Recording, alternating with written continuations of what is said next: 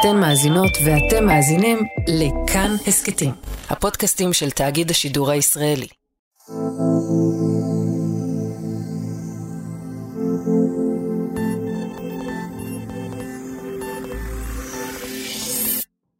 מאז המאה החמישית לפני הספירה ועד המאה ה-19, האמינו אנשי המדע והרפואה כי בגוף ישנם ארבעה נוזלים עיקריים. כל אחד מהם קיבל שם ולפעמים גם צבע, והיחסים בין הנוזלים האלה השפיעו על מצבנו הפיזי והנפשי. לפחות זו הייתה האמונה. היא התבססה בעיקר על תצפיות ולא על שום דבר אחר. ביוונית כימוס הוא מיץ או תמצית, ובאנגלית הפכה המילה לכל אחד מהנוזלים האלה להומור. כן, הומור. ארבעת ההומורים היו דם, נוזל קריטי לחיים שלנו, עם צבע מאוד מסוים. השני הייתה לך, פלם באנגלית, שהייתה מזוהה עם אופי אדיש או פלגמטי. השלישי, מרה צהובה, שיוחסו לה עצבנות וזעפנות כללית, ומרה שחורה, שבגדול אפשר להגיד שהיא מלנכוליה או דיכאון קליני במונחים של היום.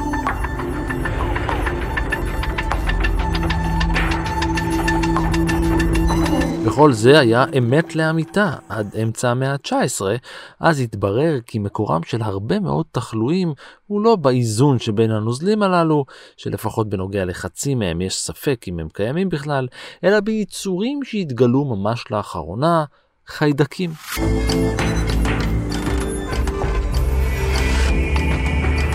נוזל נוסף שידעו בוודאות על קיומו באותן השנים היה שקוף. הוא נקרא ההומור הזגוגי, והוא נמצא בין העדשה והרשתית בעיניים שלנו. זה מה שהופך את העין לג'לטינית כזאת. 80% מהעין זה ההומור הזגוגי. במאה ה-18, ג'ון דלטון האמין שיש משהו לא בסדר בהומור הזגוגי שלו. משהו שם היה לא כל כך שקוף. בגוון כחלחל. הוא היה בטוח שהמשהו הזה שצבע את הנוזל בתוך העיניים שלו, גרם לו לראות את העולם בצבעים אחרים. כדי לבדוק את זה, הוא הוריש את העיניים שלו למדע.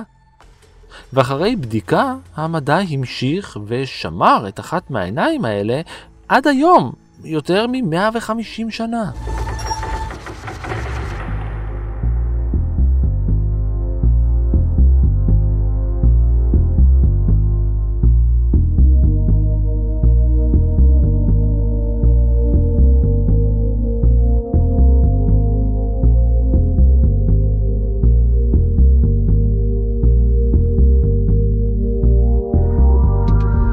היי, אני רן מנהר ואתם על מנהר הזמן.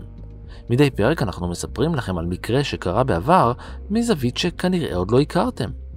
הפעם אנחנו יוצאים לצבוע את המציאות בצבעים אחרים, צבעים שכולנו רואים אבל לא כולנו יכולים להבין, ולפגוש את האיש שלא רק גילה לעולם את הקונספט לפיו חומרים עשויים מאטומים, הוא גם האיש שחשף את עיוורון הצבעים.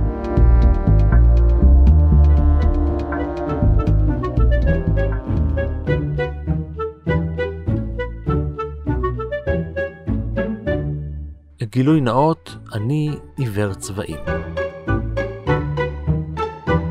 ההגדרה הקלינית של מה שאני היא פרוטנופיה או פרוטנומליה, וגם דויטרנופיה או דויטרנומליה.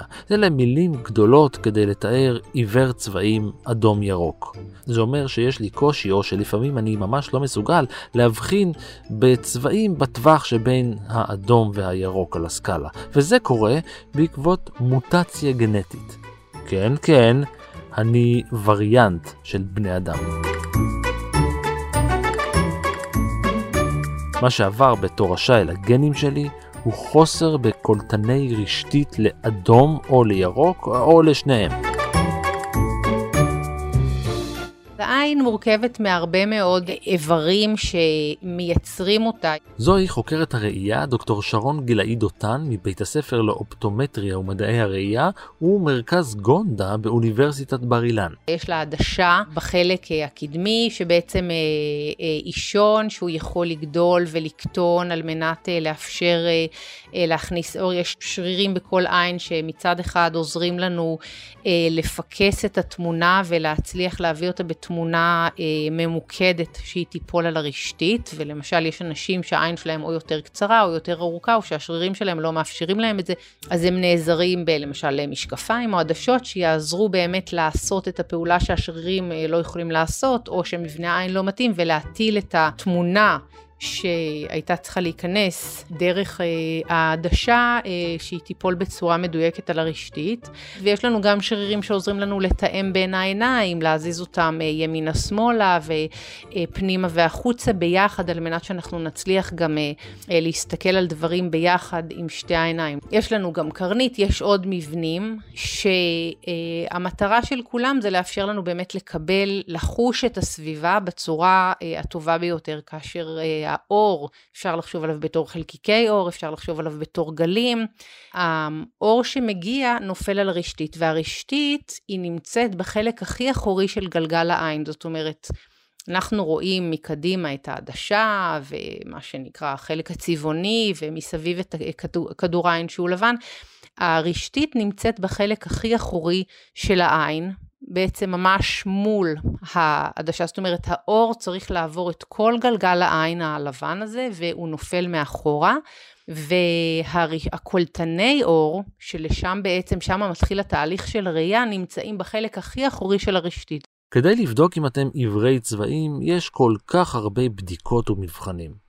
תשאלו כל עיוור צבעים והוא יגיד לכם שהבדיקה הכי מעצבנת שיש בעולם היא זו של הסובבים אתכם שמנסים לאתגר אתכם כל פעם מחדש עם השאלה איזה צבע זה או מה אתה רואה כאן. סביר מאוד להניח שאתם מכירים את הבדיקה הנפוצה ביותר לעיוורון צבעים, זאת עם העיגולים והצבעים והמספרים. היא נקראת מבחן אישיהרה, על שם פרופסור שינובו אישיהרה מאוניברסיטת טוקיו, והיא בעצם מבחן תפיסת צבע לחסרי צבע אדום ירוק. אה, זה אני. המבחן שפורסם לראשונה בשנת 1917 הולך ככה. אתם מסתכלים על לוח עם עיגול שמורכב מהרבה מאוד עיגולים צבעוניים בגדלים שונים. בתוך התבנית יש נקודות צבע שיוצרות מספר או צורה שבעלי ראיית צבע נורמלית רואים בבירור. עברי צבעים אדום ירוק לא רואים כלום. יש עוד לוחות שבנויים הפוך, כך שרק עברי צבעים יראו את המספר. זה מאוד מוזר לעשות את המבחן הזה יחד עם אדם שרואה צבעים רגיל. יש עוד הרבה מאוד בדיקות ומבחנים לגילוי של עיוורון צבעים, כמו מבחן 100 הגוונים של פארנס וורט מנזל, בו הנבדקים מתבקשים לסדר שורה ארוכה של גוונים של אותו הצבע, מהבהיר לכהה או להפך.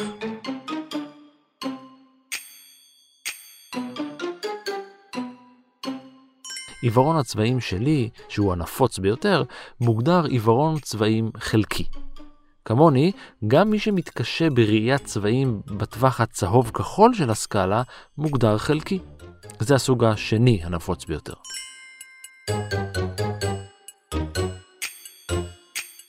אבל יש עוד סוג, עיוורון צבעים מוחלט. חוסר יכולת מוחלט לראות צבע, בכלל, מונוקרומטיה.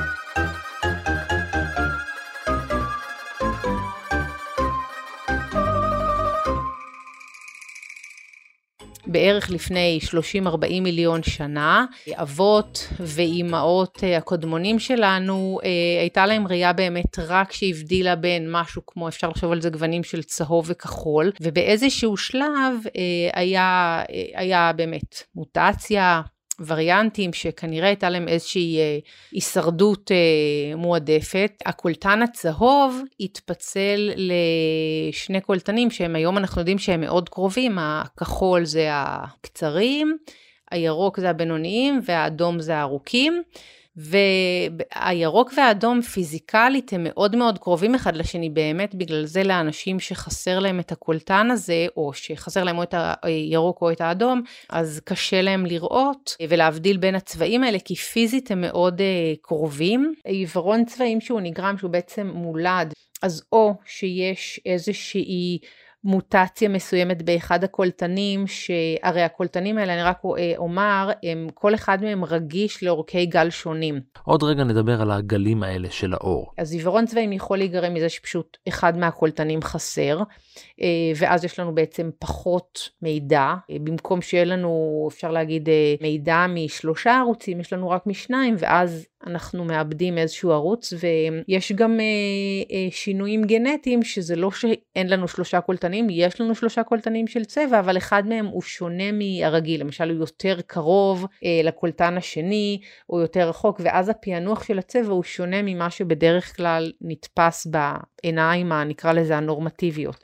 אז לרוב הדברים האלה בעיוורון צבעים אה, מולד נגרמים מהיבטים גנטיים ובעצם משהקולטנים בעין, במקום להיות שלושה קולטנים עם אורכי גל, נקרא להם נורמטיביים, אה, קצר, בינוני וארוך, מה שאנחנו היום קוראים להם הכחול, הירוק והאדום, אז הם חסר אחד מהם, או שאחד מהם מוזז, אה, מתקרב לאחד אחר, ויותר קשה לנו להבדיל בין גוונים בעקבות זה. בעולם המערבי בדרך כלל נהוג להגיד שיש, זה סדר גודל של 8% מהגברים, ואצל נשים זה הרבה פחות. חוץ מפגם ברשתית, יש עוד סיבות לעיוורון צבעים. למשל, פגם פיזיולוגי במוח. ויש גם עיוורון צבעים סביבתי של מישהו שגדל בסביבה בה חסר צבע מסוים לגמרי, ואפילו עיוורון צבעים תרבותי של מישהו שגדל בחברה שאין לה צבע מסוים. בערך עשרה אחוזים מהאוכלוסייה הם עיוורי צבעים. רובם המכריע גברים. הסיבה היא בגנים. הגנים שאחראים על עיוורון צבעים יושבים על קרומוזום ה-X, זהו גן רצסיבי, וזה אומר שכיוון שלנשים יש שני קרומוזומי X, אחד מפצה על פגם שעשוי להופיע בשני.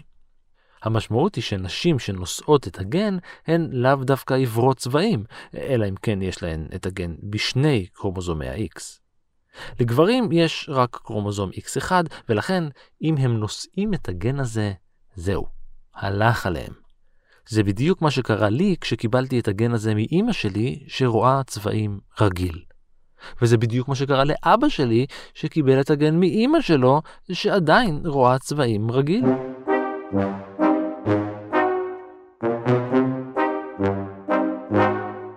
את כל המדע הזה לא ידעו באמצע המאה ה-19. מה שכן ידעו היה משהו שהומצא מאה שנה קודם לכן על ידי לא אחר מאשר סר אייזיק ניוטון.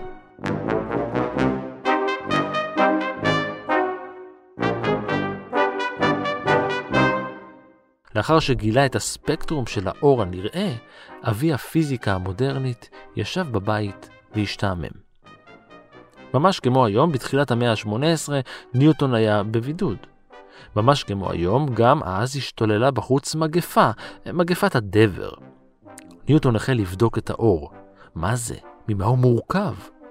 בניסוי המפורסם ביותר שלו, הוא שבר את קרני האור במנסרה, בפריזמה, וגילה כי האור הלבן, זה שאנחנו רואים, מורכב מכמה צבעים.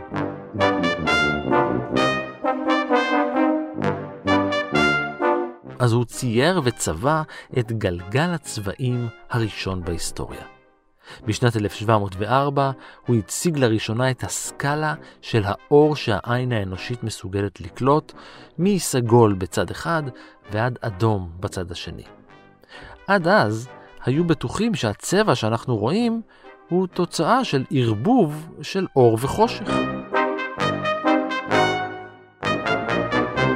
ספקטרום הנראה, אתה פשוט יכול לחשוב על הקשת בענן, או לחילופין אתה יכול לחשוב על אה, טיפת מים או שמן או סבון, וההשתקפות הזאת שפשוט אה, רואים את אה, צבעי הקשת נמרחים על איזה טיפת אור. צבעי הקשת זה איזשהו טווח תדרים בקשת האלקטרומגנטית, שהעין שלנו מסוגלת לקלוט. בערך משהו כמו מ-380 ננומטר עד 700, הוא ניסה לייצר מרחב, ומפה בא הרעיון של מעגל, איזשהו מרחב שיכול להסביר את תפיסת הצבעים האנושית. אחרי זה היו הרבה מאוד וריאציות של גלגל הצבעים, ניסו באמת לייצר גלגל צבעים שבעצם יגדיר בצורה טובה את מרחב הצבעים התפיסתי שלנו. שנים לאחר ניוטון החל גם יוהאן וולפגנג פון גתה בניסויים משלו עם צבע. גתה היה איש אשכולות גרמני. לא רק שהוא היה משורר וסופר, הוא היה אחד מהמדענים העסוקים של ימיו. חוץ מבוטניקה ואנטומיה, הוא גם עסק באופטיקה. יותר מדויק, בתורת הצבע. הוא לא הסכים שחושך הוא פשוט היעדר אור. במקום זאת, הוא התעקש שחושך הוא מרכיב פעיל בייצור צבע. ב-1810 הוא פרסם את תיאוריית הצבעים, עבודה שהוא החשיב כחשובה ביותר שלו. ובצדק. הוא ניסה להסביר מה אלה בכלל צבעים ולמה אנחנו, כבני אדם, רואים אותם. בגלגל הצבעים שלו, לצבעים זה מול זה יש תפקיד מבחינה ויזואלית. התצפית הזאת הפכה מאוחר יותר לבסיס הידע שלנו על האופן שבו צבע מתפרש על ידי המוח האנושי. הצבעים שאנחנו יכולים לראות הם לא רק הצבעים שאנחנו רואים, אה, מה שנקרא, בצבעי הקשת או בקשת בענן, אנחנו רואים אה, ורוד וחום ואפור ושחור ו, וגם לבן לא נמצא שם כצבע ויש הרבה מאוד גוונים.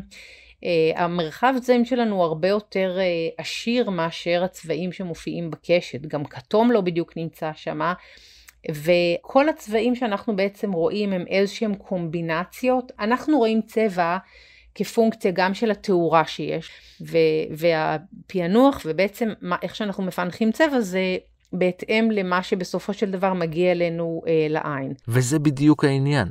בין האור שאנחנו רואים ובין הפרשנות שהמוח נותן לו, יש עוד מרכיב חשוב, העין.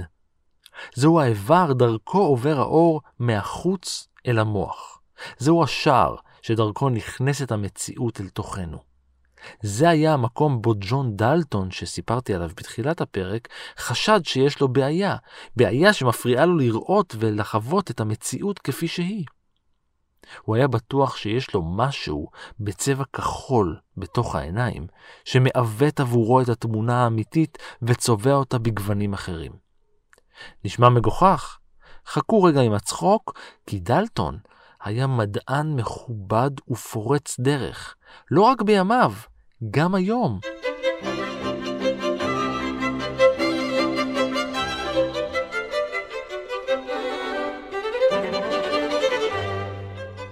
ג'ון דלטון נולד באנגליה בשנת 1766 למשפחת קווייקרים ענייה. בטוח שמעתם פעם על הקווייקרים. נוצרים פרוטסטנטים שמאמינים כי כל אחד יכול לחוות את האור שבתוכו ו/או לראות את האור האלוהי באחרים. כיוון שלמשפחה לא היה מספיק כסף כדי לשלוח את ג'וני הצעיר לבית הספר, הוא התחנך בבית אצל אבא. מדי פעם גם יצא אל הכפר השכן כדי להשתתף בשיעורים בבית ספר דתי, אבל הסידור הזה לא החזיק זמן רב, כי המצב הכלכלי של המשפחה היה ממש לא טוב, וכבר בגיל עשר, ג'ון נאלץ להפסיק את הלימודים ולצאת לעבוד. הוא הצטרף אל הקווייקר, המטאורולוג אליהו רובינסון, שאתגר את דלטון הצעיר בבעיות מתמטיות ומטאורולוגיות. אחרי חמש שנים, בהן הוא סייע לפתור בעיות ולענות על שאלות בנושאים שונים, הוא עזב והצטרף לאחיו הגדול לניהול בית ספר קווייקרי. אבל החיידק המטאורולוגי לא עזב אותו. בשנת 1787, בגיל 21, הוא החל יומן מטאורולוגי, בו הוא תיעד את תצפיות של מזג אוויר. ביומן הזה, אגב, נרשמו למעלה מ-200 אלף תצפיות לאורך 57 שנים.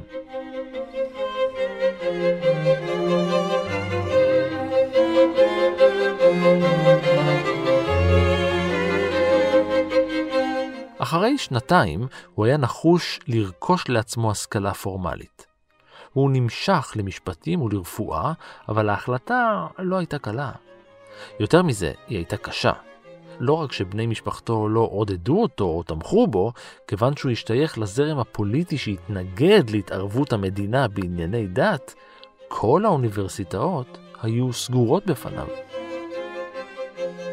בלית ברירה הוא החל ללמוד מג'ון גוך, הפילוסוף העיוור. גוך עסק בפילוסופיה של הטבע ובפילוסופיה ניסויית, והוא הדריך את דלטון במדע ואומנות. במשך שנים שאב ממנו דלטון ידע בכמויות רבות, עד שבגיל 27 הוא נכנס לאקדמיה של מנצ'סטר. אבל לא כסטודנט, אלא כמורה למתמטיקה ופילוסופיה במשך שבע שנים.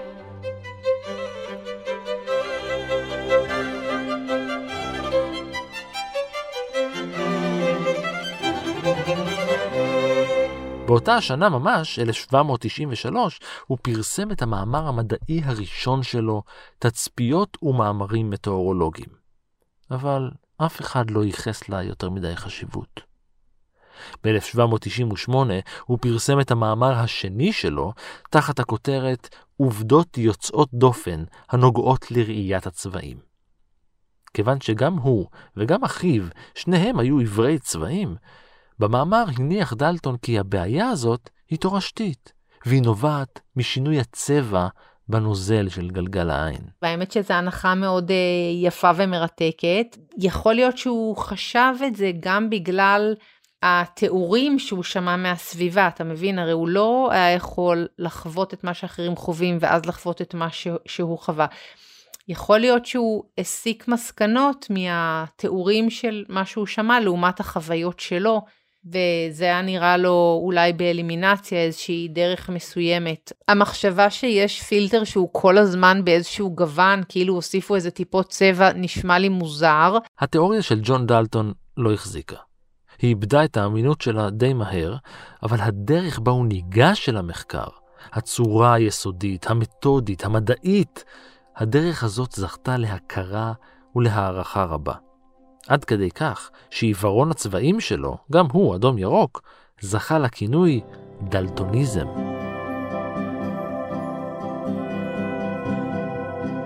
עוד רגע נחזור אל התיאוריה שלו, אבל שווה לשמוע מה עוד הספיק האיש המיוחד הזה להשיג. בשנת 1800, כשהעולם מתחיל את המאה ה-19, החל ג'ון דלטון בקריירה חדשה, מורה פרטי. זו הייתה השנה בה גם הפך למזכיר האגודה הספרותית והפילוסופית של מנצ'סטר. בשנה שלאחר מכן פרסם מאמר על דקדוק בשפה האנגלית והציג סדרה חשובה של הרצאות על גזים, לחץ של קיטור ואדים בטמפרטורות שונות בוואקום ובאוויר והתפשטות טרמית של גזים. הוא עשה לעצמו שם של מדען מכובד. בשנת 1803 הוא נבחר לשאת סדרת הרצאות על פילוסופיה טבעית ב Royal Institution בלונדון. אבל ההישג החשוב ביותר של ג'ון דלטון היה בתחום אחר, מבנה החומר. על פי תיאוריית האטום של דלטון, יסודות עשויים מחלקיקים קטנים במיוחד הנקראים אטומים. אטומים של יסוד זהים בגודלם, במסה ובתכונות אחרות. אטומים של יסודות שונים, שונים בגודל, במסה ובתכונות אחרות. בתגובות כימיות, אטומים משולבים או מופרדים או מסודרים מחדש. למרות חוסר הוודאות וחוסר היכולת להוכיח את התיאוריה, העקרונות שלה שרדו.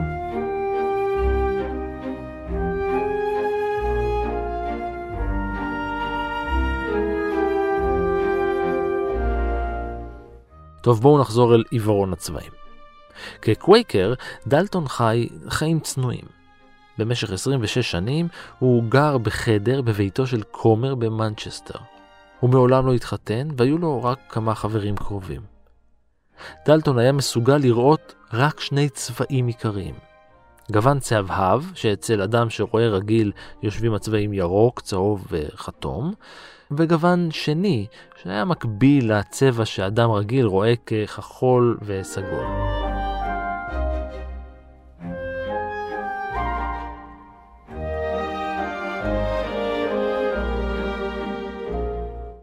אדום הוא לא ראה בכלל, אלא רק כצל או כפגם באור, כפי שהוא תיאר זאת. זה תלוי ברמת התאורה, כן, הוא גם היה שלב שהוא קצת ראה את זה בגוונים של כמו בוץ, והוא בעצם ראה את הרמת ה... אפשר לחשוב על זה כמו רמת הבהירות של זה. יותר, אה, הוא ראה, הוא יותר הצליח לפענח את רמת הבהירות של זה ופחות את הגוון הצבעוני של זה, נקרא לזה ככה. וזה באמת משהו שקורה כשאנחנו לא מצליחים לפענח טבע, המערכת עוברת ל... היא מצליחה לפענח כהה ובהיר. הוא היה משוכנע, כאמור, שההומור הזגוגי שבעיניו היה צבוע בגוון כחול. ולכן הוא השאיר הוראות לנתח את עיניו לאחר מותו כדי לבדוק את זה.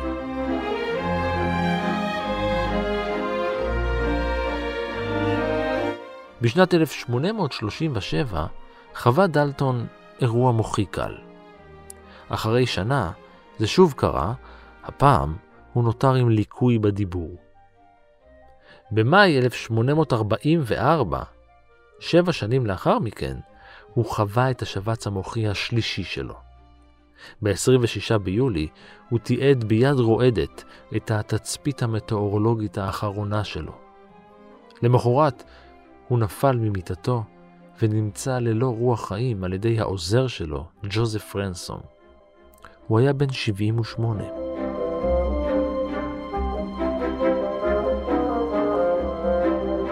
גופתו שכבה בבניין עיריית מנצ'סטר במשך ארבעה ימים, כשלמעלה מ-40 אלף איש הגיעו לחלוק לו כבוד אחרון. מסע הלוויה, בו השתתפו כמאה איש, כלל נציגים מהגופים האזרחיים, המסחריים והמדעיים הגדולים בעיר.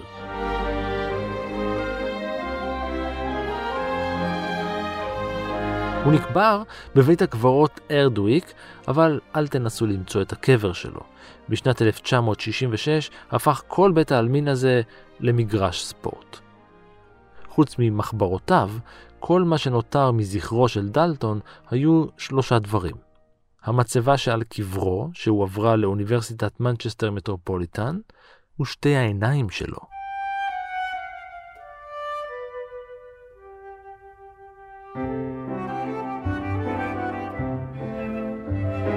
כבר למחרת המוות פנה רנסום, עוזרו האישי, לממש את צוואתו של דלטון. הוא כרת ושלף את עיניו של דלטון ופנה לניתוח מדוקדק של ההומור הזגוגי. עין אחת הוא ביטר לגמרי וגילה שההומור הזגוגי היה זגוגי לחלוטין, שקוף. לעין השנייה הוא חתך רק את החלק האחורי והרים אותה אל העין שלו. הוא הסתכל דרכה וגילה כי האור עובר דרכה באופן רגיל לגמרי.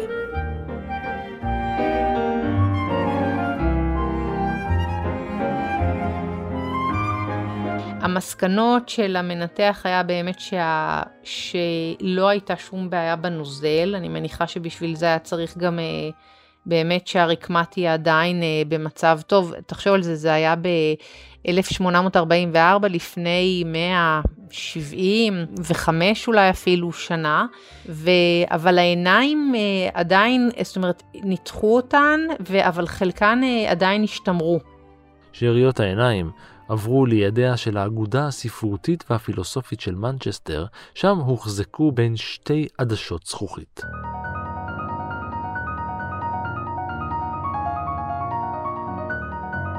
לאורך השנים שחלפו מאז מותו של דלטון התפתחה והשתכללה ההבנה שלנו את מבנה העין, את מבנה הראייה, את תפיסת הצבע. אנחנו יודעים היום שראיית צבע מתחילה בקולטנים ברשתית. בשנת 1995, 151 שנה לאחר מותו, נשלפה שוב עינו של דלטון לבדיקה. כיוון שגלגל העין הוחזק ללא חומר משמר, החוקרים העבירו אותו לניתוח DNA. כשחזרו התוצאות, נקבע כי דלטון צדק חלקית. עיוורון הצבעים שלו עבר בתור רשע, אבל במקום להיות עיוור צבעים אדום, הוא בעצם היה עיוור צבעים ירוק, וזה הרבה יותר נדיר. מלבד כחול וסגול, הוא הצליח לזהות רק צבע אחד, צהוב. זה בערך פי שש יותר נדיר, זאת אומרת, היה לו בעצם אפשר לחשוב על זה משפחת הצהובים. בראיית אה, צבע תקינה אפשר להבדיל בין ירוק, אדום, צהוב, כל המשפחה הזאת, אנחנו יכולים אה, להבדיל בין ה... בתוכה בצורה די טובה, ואצלו היה לו יותר קושי להבדיל בין כל המשפחה הזאת, נקרא לזה. ומצד שני יש לו את הכחול שעובד בסדר, אז יש לו את האפשרות להבדיל בין, לכאורה בין ה... נקרא לזה משפחת הצהובים למשפחה של הכחולים במחקר שנעשה בבית הספר אצלנו, הם מצאו שאנשים שיש להם אה, עיוורון צבעים, עיוורון, עיוורון גוונים, אבל שיש להם אה, לקות אה, ראייה מולדת, אה, יש להם איכויות ראייה יותר טובות. למשל, הם אה, רואים, אני לא אגיד יותר חד, אבל הם מבדילים בין אה, כל מיני, בניגודיות, זאת אומרת, קונטרסט, למשל, יש להם יכולת להבדיל בין כל מיני גוונים של, אה, נקרא לזה, אפור, או אה, המידע הלא צבעוני, יש להם יכולות יותר טובות בו. עיוורון צבעים אה, נרכש, כתוצאה מפגיעה מוחית, לפעמים הוא מגיע עם אה, מה שנקרא עיוורון פרצופים אה, נרכש. מאבדים את היכולת המוחית לאבד צבע, גם אם זה באזור מסוים, אז אה, ברוב המקרים זה בא ביחד עם עיוורון פרצופים. היום אנחנו יודעים שזה בגלל שהאזורים, הרשת שמאבדת צבע והרשת שמאבדת פרצופים, הן מאוד קרובות אחת לשנייה. והרבה פעמים הפגיעה היא פשוט פוגעת גם ברשת הזאת וגם ברשת הזאת. הניתוח הגנטי שנערך על העין של דלטון סלל את הדרך למחקרים גנטיים נוספים שנערכו על איברים משומרים של דמויות היסטוריות אחרות. הוא היה אה, ממש חלוץ בתפיסה שלו, שאז לא ידעו שיש אה, אה, שלושה קולטנים שמתאימים לשלושה אורכי גל. לא, לא ידעו והבינו בצורה מאוד מאוד ברורה איך העין בנויה, ואת מה שאנחנו יודעים היום, אז הוא היה מאוד אה, מהפכני במחשבה שלו. באמצע היום הצבע האדום פגש ברחוב בצבע הצהוב. ועד כאן מנהר הזמן להפעם. תודה לשרון גילאי דותן. תודה גם לאור מנהר שרואה צבעים רגיל לגמרי והיה על ההפקה, ולנועה בן הגיא ששמה עין על העריכה. עוד סיפורים מההיסטוריה ופרקים אחרים של מנהר הזמן מצפים לכם כל העת באתר שלנו, באפליקציה כאן, בכל יישומון הסכתים אחר וגם באפליקציית הרכב של כאן. אתם מוזמנים להמשיך ולעקוב אחריי ברשתות החברתיות, בפייסבוק ובטוויטר, להגיב, להעיר ובעיקר להתחבר.